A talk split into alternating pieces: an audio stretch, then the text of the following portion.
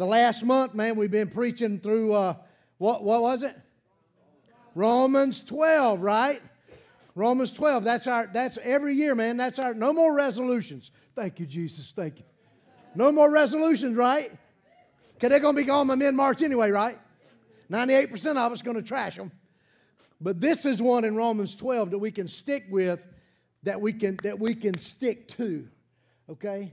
And uh, man, it's been good for, for Bill and I going through this and, and, and looking at Romans 12. I want to encourage you, man, if, if, if, if you missed that, go back, look at some messages. And, and, and again, look, go to Right Now Media. If you don't have Right Now Media, see Bill. He'll hook you up. It don't cost you nothing. Church pays for it, but go to Right Now Media. Go to Chip Ingram. It's True Spirituality. You can just put in R12, okay? It'll take you to some video series. I think he's got uh, maybe 15, 25 if you do the leadership, but they're like 13, 15 minute long. And, and it will really help you grow and understand Romans 12 because I, I think it's critical, isn't it? You know, because how we start is what? How we finish, man. And I want to start on the right foot, right? So today we're back in the parables of Jesus. Y'all thought we were finished, huh? We had to take a little break, man, there for Christmas, and uh, and then and then to kick off 2024 the right way. But uh, we're back in the parables of Jesus now, and uh, last time we went through the parables was November 26th last year, and we finished up with the parable the uh, parable of the two sons. But but just let me let me give you let's do a little recap Okay, where, where we're at in the parables and, and why Jesus. There were three parables that were all tied together. It was the parable of the two sons, it's the parable of the evil tenants, and then the parable of the wedding banquet. They're all tied together, and they all happen there in Matthew 21 22. Uh, Jesus, up to this point, has predicted his death three times now, okay? Uh, he comes into Jerusalem riding on a donkey right? Which is prophesied in uh, Isaiah 56 7. It's the, called the triumphal entry, right? Jesus comes in riding on a donkey like a king, right? Uh, uh, a peaceful king, not a warrior king. Warrior king would be a white horse, right? But he comes in riding like a, like a lamb, right? Because Jesus is the Lamb of God. And uh, this is the Sunday before he's crucified. So this is the last week of his life as he's coming into Jerusalem here, right? So says all the people in Jerusalem are praising him, right? Matthew 21, 9 through 10, it says, Hosanna to the Son of David. Now, what is that? What is that a reference to? Jesus was called the, starts with an M, Messiah, right? They knew the Messiah was coming. So this was a reference to the Messiah. They said, Hosanna to the Son of David. Blessed is he who comes in the name of the Lord. Hosanna in the highest. And when he had come into Jerusalem, all the city was moved saying, Who is this? Who, who is this? This, this, this Messiah. Who is this king? Okay? Uh, so the, whole city was stirred up. Amazing, isn't it? But Jesus has that effect, man. Look, he was having that effect as a man. Imagine the effect he's going to have as the Son of God, as God Himself, right? That's pretty amazing, it? And again, man, in less than a week, the same people that are crowding, Hosanna to the Son of David, are going to be crowding, shouting what? Crucify him. In less than a week. You see how easy it is? They're praising him, and, and in less than a week, now they're shouting, Crucify him? Man, we're some fickle people, aren't we? He goes into the temple he begins driving out all those who are buying, excuse me, all those who are buying and selling, and he tells them, My house will be called a house of prayer, but you're making it a den of robbers and thieves. Now, what was the issue there? Well, the temple priests, they were making a profit off of the animals sold for people's sacrifices. Okay? People can't afford a, a, a, a lamb for their family, all they can afford is a, is a, is a, a dove or something, something smaller. They're overcharging them the prices, making money off people's sacrifices. That's crazy. The priests are doing that, right? And then money changers, they're making profit off the exchange of currency, right? You can't give Roman currency as a tithe. No, there's a temple currency. So if you come in and all you got's Roman money on you, you got to exchange that. And the exchange rate, they were overcharging people the exchange rate to pay their tithe. So not only are they overcharging for, for sacrifices, now I just want to pay my tithe, man, and you're overcharging me. And I, I can't, I can't, now I can't sacrifice. Now I can't, I can't give to God what I want to give to God. And the court out where the Gentiles were, that was a high traffic area. That's where a lot of the business was taking place. So the Gentiles, uh, the Jews cared not a whole lot for the Gentiles, right? They could care less about Gentiles, right? So that's where they did their business. Now the Gentiles can't, they can't sacrifice, they can't pray. And that's what Jesus was saying there, man. This is supposed to be a house of prayer. This is supposed to be a place where you come to meet God, right? And, and, and you, you've alienated people from meeting God. That's what Jesus was saying. The blind at that time and the lame were coming to Jesus in the temple and being healed. Chapter 21 being healed. Man, you know, that's if, if Jesus was here today and he's healing lame people and blind people, I mean, that's kind of enough right there to go, wow, this cat, man, there's something. That that that that that's that's gotta be a God thing. That ain't Satan, right? You would think that would be enough, right? When the chief priests, religious leaders saw these things happening and how the people were reacting, they signed him up immediately, right? We're going to put you in charge, man. You got to be the Son of God. No, man. They were furious. They told Jesus, man, stop these people from saying them things about you. Stop. They wanted it stopped. Jesus leaves. He goes back to Bethany. He's staying in Bethany. In the morning, on the way back to the temple, he's hungry, so he sees a fig tree. He goes to the fig tree and he finds nothing on it but leaves, no fruit he curses the fig tree. Now, you don't use cuss words, you know, you blah, blah, blah, blah, blah, fig tree. He curses the fig tree by saying, You will no longer have fruit. Right? May, may you never bear fruit again. Immediately, the Bible says, the tree started to wither. What cat can speak to a tree and it start to wither immediately. Huh? So hang on to that. Hang on to the, the fig tree that looked like it should have had fruit, but there was no fruit. Hang on to that thought. Just put that to the side right now. Let that simmer. And we'll come back to that later. And then at the temple, the, the, the, religious leaders, they began to question and challenge Jesus, right? I mean, they're getting worked up, man, into, y'all ever got worked up into, into to where you exploded? Huh? Nobody's has, right? You just got, I mean, you know, they, somebody keep poking you and poking you and poking you and poking you, you know, until you just explode. Ever happen to you?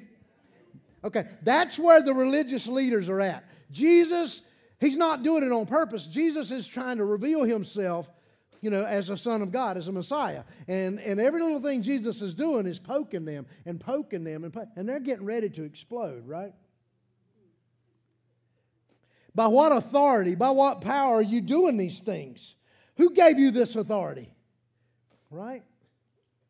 Because he's threatening their authority, right? He's threatening them as leaders in Jerusalem. He's threatening their position. He's threatening their power. He's threatening their position in the eyes of the people. He's threatening their wealth. Ooh, man, you start messing with somebody's money. He's threatening their position with the Romans, the, the relationship they have with the Roman government. And they're getting, they're getting freaked out about this stuff. So Jesus shares three parables. That's what I told you a while ago. Three parables to open their eyes to these things, man, and where they are spiritually. The parable of the two sons, Matthew 21, 28 through 32. He said, Hey, what do you think? A man had two sons. He went to the first and said, My son, go work in my vineyard today. He answered, I don't want to. But later he changed his mind and he went. Then the man went to the other son. He said the same thing I will, sir. But then he never went and worked. Jesus said, Which of the two sons did the will of the Father? They said, The first. Jesus said to them, Truly I tell you, tax collectors and prostitutes are entering the kingdom of God before you. For John came to you in the way of righteousness, and you didn't believe him. Tax collectors and prostitutes did believe him, but you, when you saw it, didn't even change your minds then and believe him. Poke. Now, what's the point of that? What's the point of the first parable? One son said, I don't want to go work for you, Dad. But later changed his mind. He was convicted and he went and did it. The other son, oh, yes, sir, I'm going to go. Never shows up. What's the point of the parable? It's obedience. It's obedience, guys. Look, we can say stuff all day long. You can quote scripture all day long. You can post spiritual stuff all day long on Facebook. You can wear all the, the spiritual t shirts and stuff. You, you put all the bumper stickers you want to on your motorcycle or your car. That all, all that we do in, in religion means nothing without what? Without a relationship with Him. And if we have the right relationship with Him, then we want to obey. We may say, I don't want to. Y'all ever said, I don't want to to God? Look, man, Jesus was in the garden. He's getting ready to be crucified. What is Jesus praying to the Father? Huh? Father. It's not this pretty picture of Jesus sitting there with a halo and he's, man, it says he's sweating drops of blood. You ever been so, you ever been to the point where uh, of anxiety that you're sweating drops of blood? That's a real physical condition, by the way. He's on his face sweating drops of blood. Father, if there's any other way, let this pass. I don't want to do this, Lord. I don't want to do this. Nevertheless, your will be done, not mine.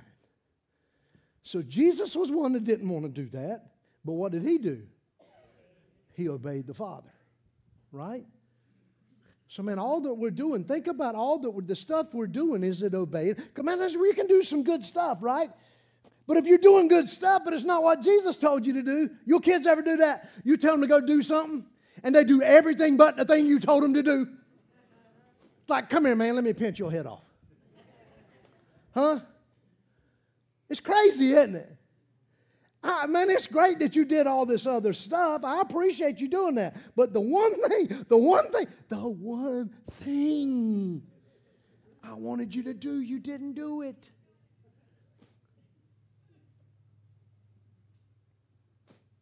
Here today, we're in the second parable. It's about the same time, okay? I don't know if this is late Tuesday, uh, uh late Monday, or it's Tuesday as far as the time frame. But this is the parable of the evil tenants. Matthew 21, 33 through 34. Jesus said, Now listen to another parable. There was a landowner who planted a vineyard. He put a wall around it, dug a wine press in it, and built a watchtower. Then he rented the vineyard to some farmers and moved to another place. Now, look, man, the landowner designed, created, planted a vineyard, a wall around it, which that was pretty prestigious, right? Dug a wine press, and then built a watchtower in the vineyard. Man, this was not some podunk vineyard. This was Taj Mahal vineyard. Okay? This, this was, I mean, this was the heat back in the day, man, of, of a vineyard, right? So, and, and it was also common in that day for a landowner to have a farm or a land and then rent it to some others. Uh, we do that. We own, we own property in Sampson County. We share crop that to some folks in Sampson County that, that farm the property. Because my brother and I, we're not farmers. Uh, no need to let the land sit, so we share crop. And that's, that's what he's doing here. He said, Look, when, when the harvest time approached, I'm in 34, when the harvest time approached, he sent his servants to the tenants to collect his fruit. Now, what's the landowner expecting? I got this, man, I got this Mac Daddy Taj Mahal vineyard, right? It's got top of the line. I didn't go to Walmart and buy these grapes. Man, I got the top of the line grapes from Italy. You know what I'm talking about? I mean, these things are good, man. That's what I've planted. That's what I've rented out. So he's sending his servants down to collect what? Part of his sharecropping, right? Or part of the harvest, whether that's in money or in grapes or in wine, okay? We don't know what they agreed to. But he's, he's going to collect because he's thinking, wow, I've got an awesome, awesome vineyard. So there should be a really, really good harvest. The tenants the tenants, the ones he, he rented to, seized his servants. They beat one, they killed another, and stoned a third. Then he sent other servants to them more than the first time, and the tenants treated them the same way. Last of all, he sent his son to them. Now, if he's going to stone, kill, and, and, and, and treat my tenant, my, my servants this way, surely he's going to respect my son, right? You would think. But when the tenants saw the son, they said to each other, This is the heir. Come, let's kill him and take his inheritance. So they took him and threw him out of the vineyard and killed him. Does he get the respect? No. Now, in that day, if, owner, uh, if there was an owner somewhere and the owner had no heir and the owner died, then possession was, y'all heard it before, nine tenths of what? Possession was nine tenths of the law. So that's what they're thinking. The owner's still alive. The owner's not dead. The owner sent the son to get his portion of the harvest. I mean, what are they thinking? What, where, where's their head at, right? So Jesus asked a question at this point, you know. Therefore, look, when the owner of the vineyard comes, what will he do to those tenants? They answered this way He will bring those wretches to a wretched end. That's a pretty good way to respond. the, the religious leaders and the chief priests are the ones he's, he's talking to. They will bring, or the owner will bring those wretches to a wretched end. They replied, and he will rent the vineyard to other tenants who will give him his share of the crop at harvest time. Look, the chief priest and the religious leaders, they understood what was going on. I mean, it's not a, not a case of not understanding, not a case of not, not getting it, right? They get it. And then Jesus, he, he asked another question. See, back in the day, man, the way the, way the, the rabbis and the, the way religious leaders and the chief, the way they would disciple, the way they would challenge one another would be through questions. Be a, sometimes a whole conversation would be nothing but questions. What about this? What about that? What if this? What if that? And the whole, it would be back and forth question, back and forth question, and people would go, What are they talking about? They're crazy. But it was a way they would challenge one another with their knowledge of God's word or with the positions that they were on. so Jesus is just, he's, he's using their form of communication here, right? By asking questions. so in verse 42, he asked another question. He said to them, Hey, I love Jesus, man. I love, it's not, you, I don't know if we can call it sarcastic, spiritual sarcasm. I don't know. Is there such a thing as spiritual sarcasm? It just, Jesus had a sense of humor. Okay? He's talking to the religious leaders, the chief priest. Look at his question Have you never read in the scriptures? Have you never read in the scripture? What, what were the Pharisees? What was their number one thing? Pharisees, what was their primary objective for living? the law. The law. They knew God's word forward, backward, diagonally. You could mention a word in a place in Scripture, and they would be able to quote entire passages just by mentioning a word. So they knew, they knew the Torah. They knew, right, the law. They knew God's word. And I love Jesus said, Hey man, have you never read the scriptures? Poke. He said, The stone the builders rejected has become the cornerstone. The Lord has done this, and it is marvelous in our eyes. And he's quoting Psalm 118. And it's a quote that happened some 900, almost a 1,000 years before. And now Jesus knows they've read the scripture. He knows their background. He, he knows that. And this is a scripture sometime that was used, Psalm 118, during Passover. Well, Passover's coming up, right? So Jesus, man, is strategic in the questions that he's asking and, and, and what he's saying here. God's doing something, guys. In other words, that's what he's saying. Look, look, God's doing something here. Can you not see? Can you not perceive what God is doing? Can you not understand the cornerstone? What's a cornerstone? Some of you builders here, what's a cornerstone? That's the first stone is laid, right? Everything is built around what? The cornerstone. Everything is held together and held up by what? Right. If the cornerstone's not right, what happens? I don't want to live in it. Right? If the cornerstone's not right, nothing is. The cornerstone is the most important stone in the building. Jesus is insinuating here that he's the cornerstone. See, the gospel, our relationship, our restoration with God the Father, our redemption, eternal life, all of creation, life itself is established, maintained, held together by one person. You want to take a guess who that might be? Jesus. The very breath that you're breathing right now is, is performed by you because Jesus is holding everything together the blood that's flowing through our bodies right now, our bodies are being held together by Christ Himself. And if He were not doing so, everything would collapse because He is the cornerstone. Colossians 1 15, 20, look at this. Christ is the visible, visible image of the invisible God. He existed before anything was created and supreme over all creation.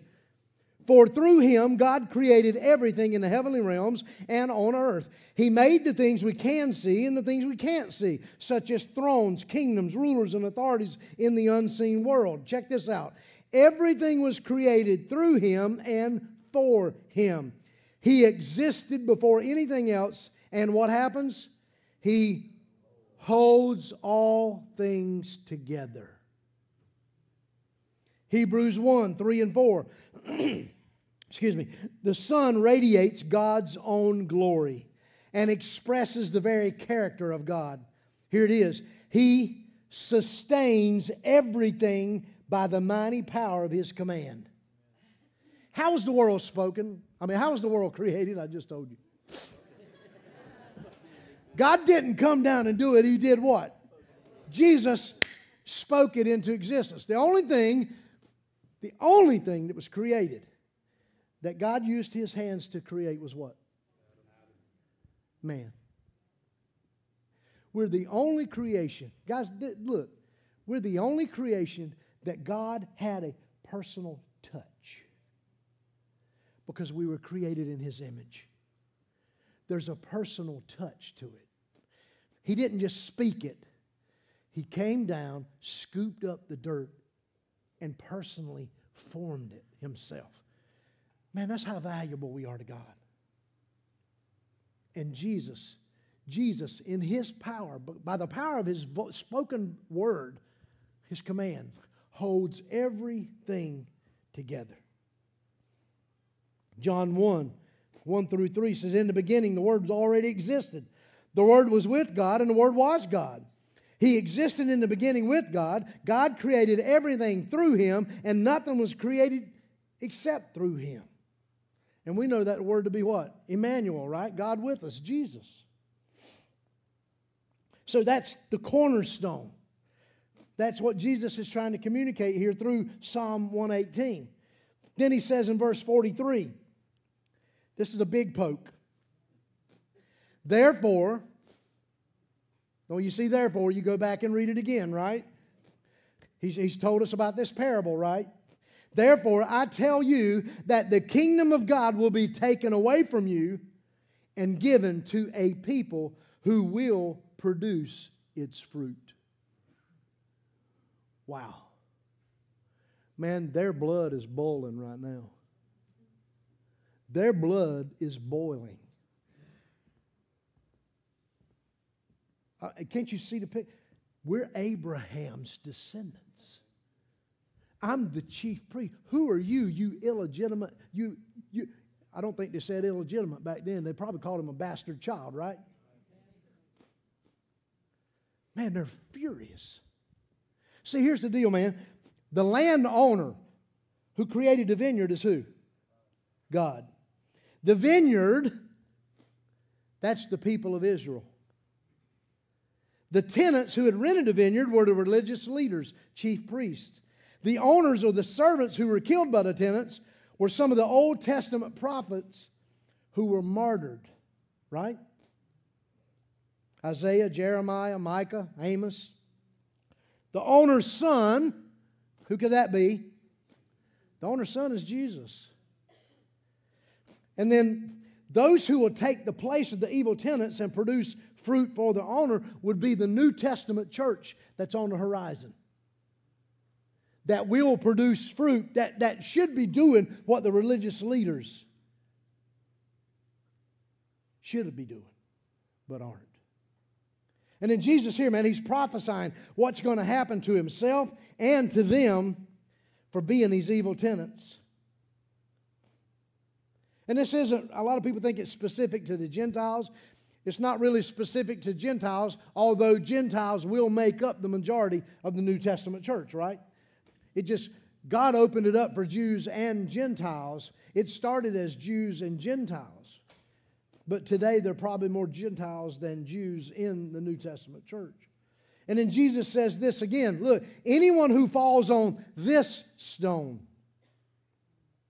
I think this stone was a, a, a, key point there, right? Anyone who falls on this stone will be broken to pieces. Anyone on whom it falls will be crushed. So, what is Jesus saying here? Look, they knew the law, they knew the Old Testament, right? They knew it forward, backward, diagonally. They, they knew it. In Genesis 3:15, what did God promise? You guys remember that? Went through Jesus, went through a Genesis. Adam and Eve had sinned. God clothed Adam and Eve. He took the first, or uh, the first death that took place. God took an animal's life to, to uh, uh, give them leathers. They were bikers even back then, right? God did that, and then God gave them a promise, right? God gave them a promise in Genesis 3:15. Hey, one's coming, and Satan, you're going to bite his heel, but he's going to do what? He's going to crush your head. And God was talking to the serpent who was talking to Satan.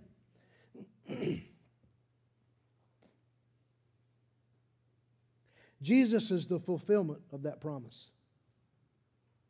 That's what Jesus is telling. Look, this is the stone. On this stone, if you don't believe the cornerstone, this stone, God's just going to crush you. And there's, there's going to be no hope for you. What, what is the crushing of Satan's head? We know that to be Jesus' death on the cross, right? And, and our relationship restored to God the Father through Jesus Christ, we can have eternal life. And Satan can't touch us if we have eternal life in Jesus Christ, right? There's, there's no sting of death anymore. Death is just a door we walk through to get to God the Father. You're going to kill the Son. You're going to kill the Son. But fruit's going to take place after the Son is killed. And he's talking about him raising from the dead, right? Which has never been happen, never happened before. All the religious leaders all over the world, man. They died and they're buried. And you know what? They're still dead. There's only one that's ever, ever risen to new life, and that's Jesus Christ. That's why he's the cornerstone. and look at this Romans 1:18. Paul wrote, Look, God shows his anger from the heavens against all sinful, wicked people who suppress the truth by their wickedness. Cornerstone is going to crush those who don't believe in Jesus. John 3 16 and 19. This is how God loved the world. He gave his one and only Son so that everyone who believes in him will not perish but have eternal life. God sent his Son into the world not to judge the world, but to save the world through him. Then he says in 18, there's no judgment against anyone who believes in him, but anyone who does not believe in him has already been judged for not believing in God's one and only Son. The judgment's based on this fact. God's light came into the world, but people loved the darkness more than the light because their actions were evil.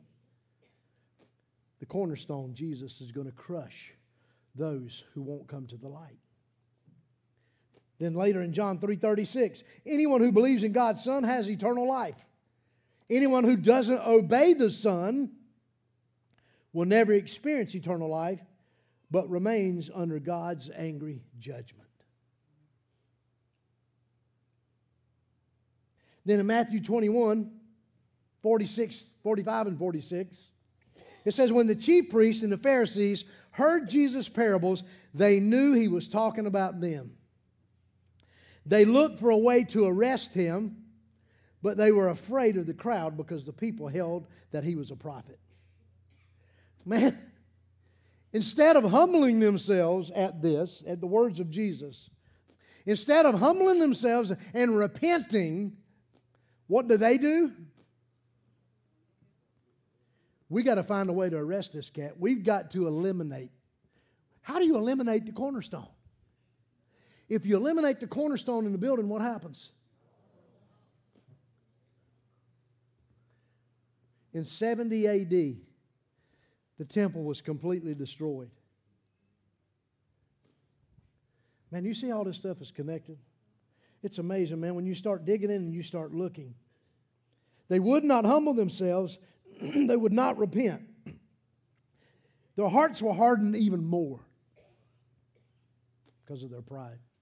You ever been there? For some of us who got saved later in life at 35, I look back at the times that God was giving, that God was convicting me, right? The Holy Spirit was working in my life, convicting me, and I shut it down. My heart got harder and harder. And then God was trying to correct me. My heart got harder and harder. I, I remember one specific time, and I, I got to share this. It's not drinking, it's not drugs, it's nothing. It's it was something that was really stupid. We were building a house. My, my first wife and I were building a house. I go to the house. The builders are building it. It's, it's dusk. I got off work. I get a, I, it's you know sun's going down. You know how you can't hardly see. They, they took down a bunch of trees on the property that I didn't want taken down because I love trees. You know, great big red oak trees. One one of the stumps on that thing was probably ten feet tall, probably as big as this wall up to the Freedom, Freedom logo this size. Huge hole in it. I'm over there looking at it. I'm getting ready to leave to go eat supper. So I'm in the hole. I'm looking at the roots. I step out of the hole. I take about four steps, and I heard something go, whoo. I turn around and look. The stump fell back in the hole.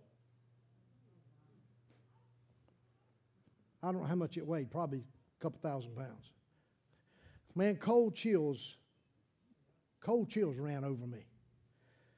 And immediately, immediately, I want, man, I want nowhere close to Jesus. Immediately, the thought went into my mind if I had been in that hole, I would be in hell right now. That's the first thing that popped in my mind after the cold chills hit me. Now, God, that's how much God loves us. That the conviction and the correction was that. Now, do you think that changed me? I, I sat in the truck for a couple of minutes getting my composure. And then I fired it up and I went to eat supper and I never thought about it again. But we do that, don't we?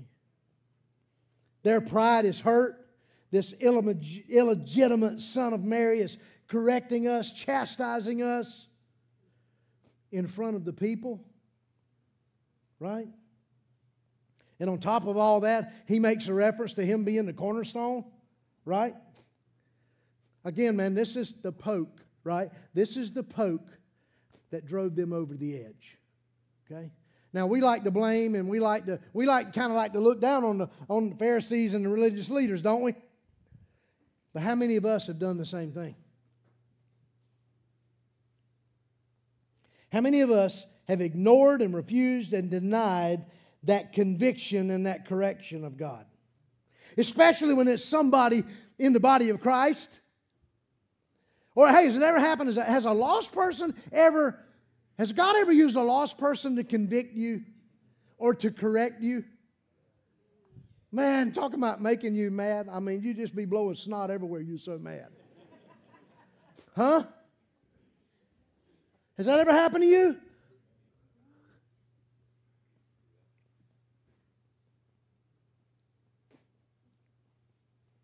So, how does this apply to us today? I mean, what, is it, what does it got to do? I mean, okay, the, the last parable, right? Obedience, I get that. Man, we need to obey, right? But how does, how does this apply to us? Well, here, two, two ways, I think. And, and, you know, you go back and read it, ask God to speak to you, but are we living like those evil tenants? Well, what do you mean? Think it all, think of all that God has given us. Has God not given us the most wonderful vineyard that we could ever? Has God not given us a Taj Mahal vineyard? Now, you can make that about the nation if you want to, but I think spiritually, look, look at what has God has given us spiritually. We can gather together today freely in this nation and sing and shout and do whatever we want to do here uh, without any kind of threat of, of people coming and killing us or shutting us down. Man, has God not blessed us? Yeah.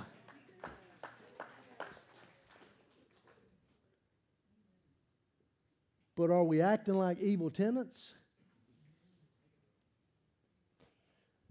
Where's the harvest, guys? See, God is blessed and, and God expects a harvest, does He not? God expects fruit. Remember that tree Jesus, Jesus cursed? You will never, you'll never bear fruit again. Remember that, that, that, that tree? Guys, there can't be a harvest unless there's fruit, right? How do you get a harvest? How do you give God a harvest if there's no fruit? That's the second point. Look, are, we living with all that God has given me? My time, my talent, my treasures. Am I giving God his harvest? Am I giving him the fruits of those things? Am I giving God my best or am I giving him leftovers?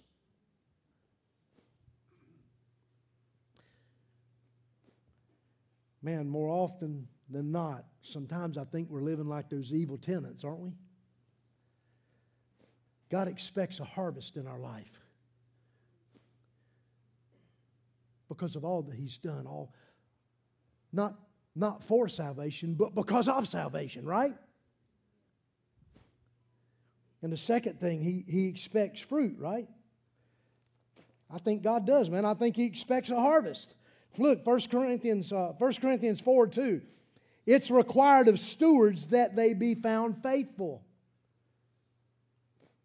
So it's biblical, not just my opinion. We are to be faithful with, what God has given us, right? Now, why did Jesus curse the fig tree? Because at a distance, it looked like what? It looked like it had fruit on it. The leaves, the fig trees, they get big, they get plump, they get fat. So it looked like there was fruit. But when Jesus got over there and he starts looking around, there's no fruit. How many of us look like we're spiritually healthy, but when you start looking for fruit, what do we see?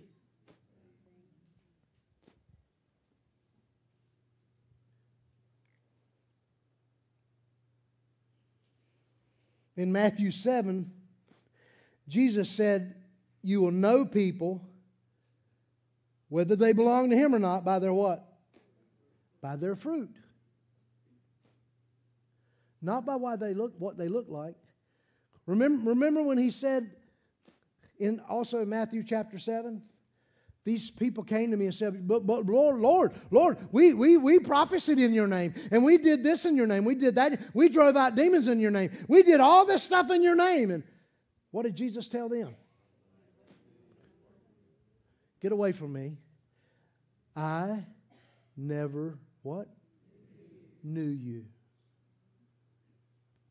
I didn't know who you were. In other words, you're not mine. You're not mine. Now, what, what, what is the fruit? I know a lot of people think, okay, well, what is the fruit I need to produce? Okay, well, here, here's some. This is not a complete list, but look, man, are you wholeheartedly, are we, are we wholeheartedly committed to Christ? And before you say yes, are you giving of your time, your talent, your treasures, your best to God? Because if He ain't getting your best, then you're not wholehearted for Him, right? You can't be. How do you give God leftovers? And then on this, I'm giving God my leftovers, but, but then I'm saying I'm wholeheartedly committed to Him? That's what the religious leaders were doing. Love God, love others, right? The greatest commandment. Love God, love others. Look, be faithful to God, right? Be faithful. Just be faithful. And then look, share the gospel of Jesus Christ, disciple and be discipled to grow, develop, and mature in Christ, right? Romans 12, there you go. There's your discipleship model, right? Hey, if you're discipling someone or if you want to be discipled, then use Romans 12 as your discipleship model. Because in the end of that, we wind up looking more and more like Jesus, right? Meet community needs in the name of Jesus. And see, all of that, we can't do that without a transformation in our life. How, do, how where's the transformation come from?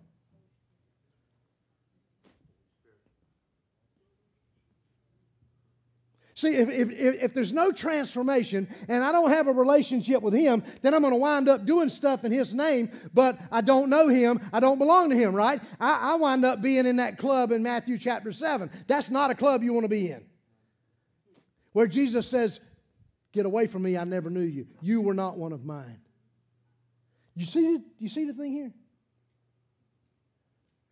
See, and here's the thing, man. God brought me to this scripture, one of my favorite chapters John 15. And here's a key point from Jesus, okay, about producing fruit. Because sometimes, man, I, I, I, what we do, we'll gravitate to no, fruit. I got to produce, produce fruit. I got to fruit. Eh, we get in this works mentality, okay?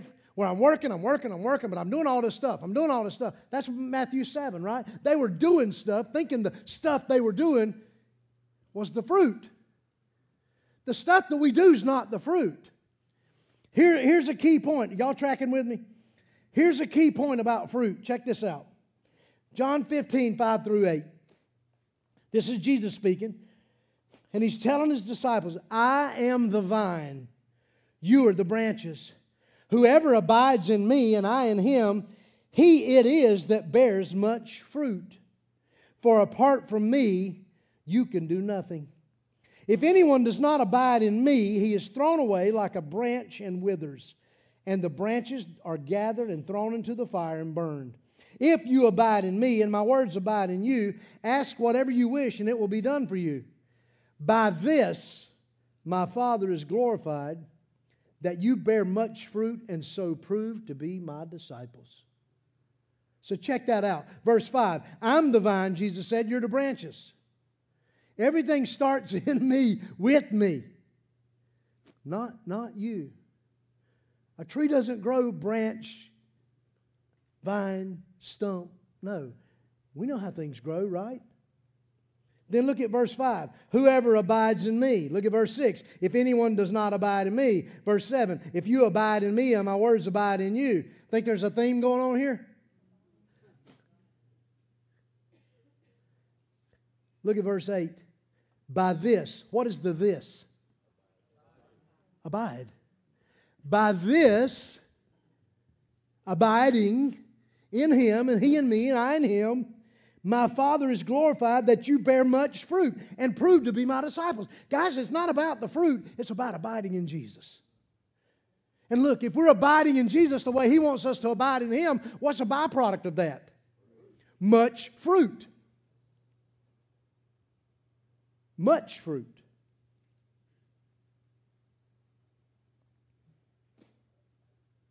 And it's going to be fruit that glorifies God. And we prove to be his disciples.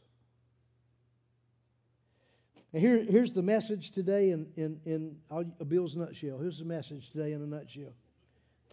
I want you to think about this and ask yourself this, okay?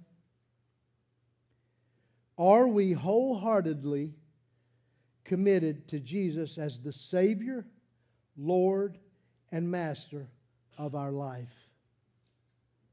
In, in, in a right relationship with Him, producing much fruit or, or a harvest that glorifies God and honors Him?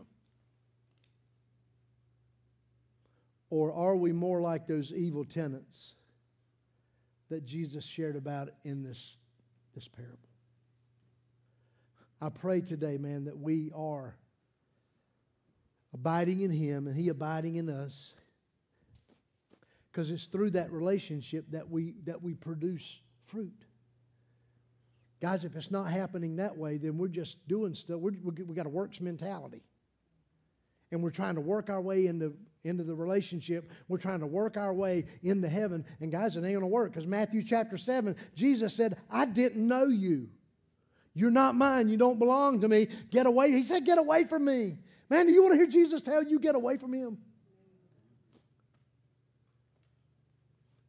Go back and read this. I, I, I read it three times. I read it in three different translations to make sure I got it. This is what God spoke to me about. JD, I need you to be wholeheartedly, wholeheartedly committed to me. It's my kingdom, JD. It's my vineyard, JD. I built it, I designed it. I just put you where I want you to fulfill the purpose that I have for you. Do you know we're all like that? Every one of us, God put us here for a purpose. We didn't create anything, we didn't design anything. It's not our purpose. We're here for Him. And see, the problem is, man, we, we, we, we start acting like,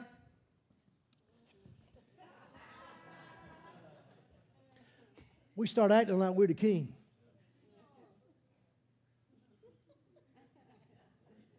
We do, don't we? We start living, start acting like we're the king. It's my kingdom. I want it my way. You're going to give it to me. You know, when you go to Burger King, you don't even get it your way because they got specific hamburgers, they got specific buns, they got specific cheese. You, you only going to get what they got. You might get some different condiments and whatnot, you might get two patties or you might get bacon on it, but you're still only getting what they got. So even at Burger King, that's a lie. You ain't getting it your way. Who's the king of your kingdom? Guys, unless we're wholeheartedly committed to Him, He's not the king of our kingdom.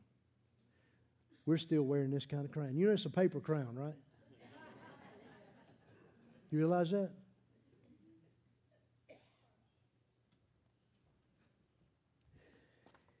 Even if, and I'll close with this, John, you guys come. Even think about this for a minute. Think, think about this for a minute. Even if you get it your way. Think about this. Even if you get it, even if we get it our way, what happens when we die? We die separated from God the Father. We spend eternal life separated from God because I got it my way. Because you did it your way. We did it my way. My will, my way, my kingdom come. Only leads to chaos and destruction. Jesus said, You remove the cornerstone, He's the cornerstone. The cornerstone, man, everything else, everything in your life, it may look good right now, but I got news for you, man. At some point in time, if Jesus is not the cornerstone of your life, then everything, chaos and hell is going to happen in your life. It may not be in this life, it may be when you breathe your last breath and you wake up in eternity separated from God, but it's going to be a payday, right? Not my words. Whose words are those? Jesus today. Man, make sure today Jesus is the cornerstone of your life. Okay?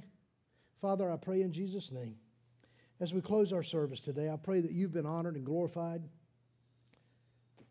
Father, if we do belong to you, if there's been a time in our life, Lord, when we made that wholehearted commitment to you, then Father, I pray that we are abiding in you and you are abiding in us. Father, if we're not, if something's happened, Lord, and we've drifted, then help us get back to that point. And Father, if there are any in here today, if there are any online, Lord, that are watching that are not wholeheartedly committed to you, if you're not the cornerstone of our life, Lord, our Savior, our Master, our Lord, Lord, help us to make that right. May you be glorified today in how we respond. And everybody said, Amen. Amen.